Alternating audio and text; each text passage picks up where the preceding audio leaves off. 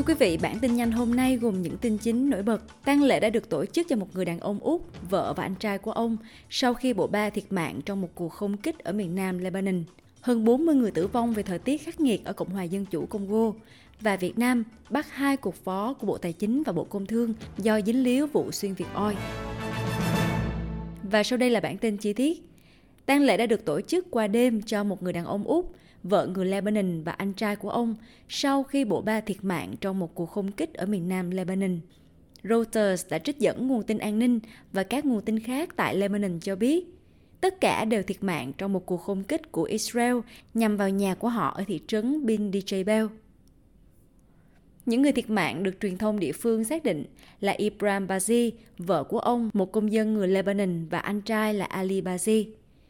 Bộ Nội vụ cho biết họ không thể bình luận về tình trạng thị thực của vợ ông, nhưng SBS hiểu rằng cặp đôi này đang lên kế hoạch bắt đầu cuộc sống mới cùng với nhau ở Sydney. Lực lượng phòng vệ Israel cho biết họ đã tấn công các mục tiêu Hezbollah ở miền nam Lebanon trong những ngày gần đây để đáp trả các cuộc tấn công của nhóm chiến binh Lebanon nhằm vào các mục tiêu của Israel.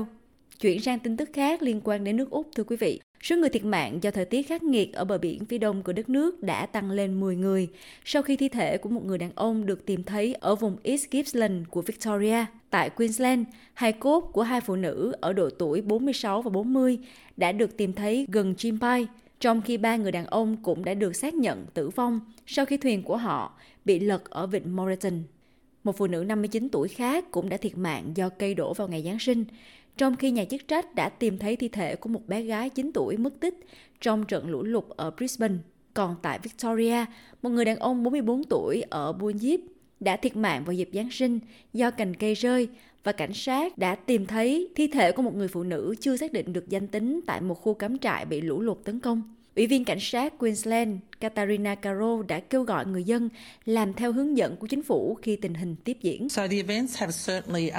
Các sự kiện chắc chắn đã có một bước ngoặt bi thảm ở phía đông nam, nên tôi có thể yêu cầu mọi người chú ý đến những cảnh báo đó, rằng họ thực sự lắng nghe chính phủ, tránh xa những điều kiện nguy hiểm đó. Chuyển sang New South Wales, một cuộc tìm kiếm sẽ tiếp tục ngoài khơi bờ biển phía nam New South Wales để tìm một thanh niên bị cuốn ra biển trong khi cứu một thành viên trong gia đình. Thanh niên 19 tuổi đã bơi ra để cứu một thành viên trong gia đình của mình ở bãi biển Congo vào ngày Boxing Day. Lực lượng cứu hộ đã đình chỉ ngày tìm kiếm thứ hai vào đêm qua với sự tham gia của cảnh sát, lực lượng cứu hộ hàng hải New South Wales và trực thăng cứu hộ Westpac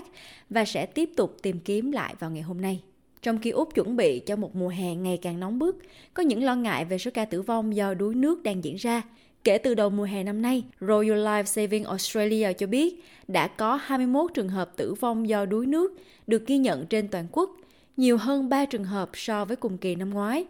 6 trong số đó đã xảy ra chỉ riêng ở New South Wales. Tin tức quốc tế thưa quý vị, các nhà chức trách địa phương cho biết có thêm ít nhất 40 người đã thiệt mạng ở phía đông Cộng hòa Dân chủ Congo sau khi mưa lớn gây lũ lụt và lở đất.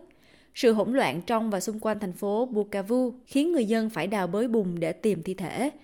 20 người tử vong ở Bukavu và ít nhất 20 người nữa ở làng Bunrinji, cách Bukavu 50 cây số. Cư dân địa phương Yvonne Mukupi, người chạy thoát khỏi lũ lụt cho biết, hàng xóm của cô đã bị nước lũ cuốn trôi. Quy hoạch đô thị kém và cơ sở hạ tầng yếu kém khiến các cộng đồng như của cô Mokubi dễ bị tổn thương hơn trước lượng mưa cực lớn, điều mà các chuyên gia Liên Hiệp Quốc tin rằng sẽ trở nên thường xuyên và dữ dội hơn ở châu Phi do nhiệt độ ấm lên.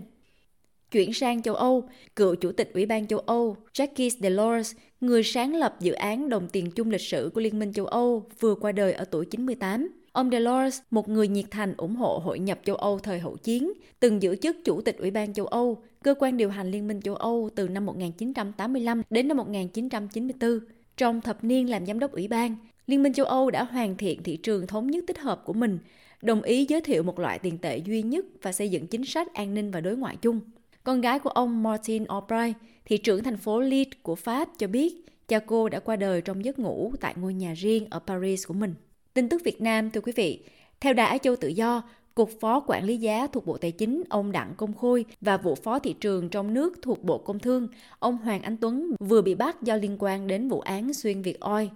Cục Phó Cục An ninh điều tra thuộc Bộ Công an Đại tá Phan Thành Bá cho biết hai ông Đặng Công Khôi và Hoàng Anh Tuấn đã bị khởi tố, bị bắt giam cùng về hành vi thiếu trách nhiệm gây hậu quả nghiêm trọng. Cả hai ông này bị khởi tố trong quá trình điều tra vụ án vi phạm quy định về quản lý, sử dụng tài sản nhà nước gây thất thoát, lãng phí, thiếu trách nhiệm gây hậu quả nghiêm trọng, đưa hối lộ, nhận hối lộ, lợi dụng chức quyền, quyền hạn gây ảnh hưởng đối với người khác để trục lợi, xảy ra tại công ty trách nhiệm hữu hạn thương mại vận tải và du lịch xuyên Việt Oi và một số cơ quan tổ chức liên quan. Công ty trách nhiệm hữu hạn thương mại vận tải và du lịch xuyên Việt Oi là một trong số gần 40 doanh nghiệp đầu mối kinh doanh xăng dầu lớn tại Việt Nam. Những công ty này được quyền xuất nhập khẩu xăng dầu. Vào giữa tháng 8 năm 2023, công ty trách nhiệm hữu hạn thương mại vận tải và du lịch xuyên Việt Oi đã bị Bộ Công Thương thu hồi giấy phép xuất nhập khẩu xăng dầu.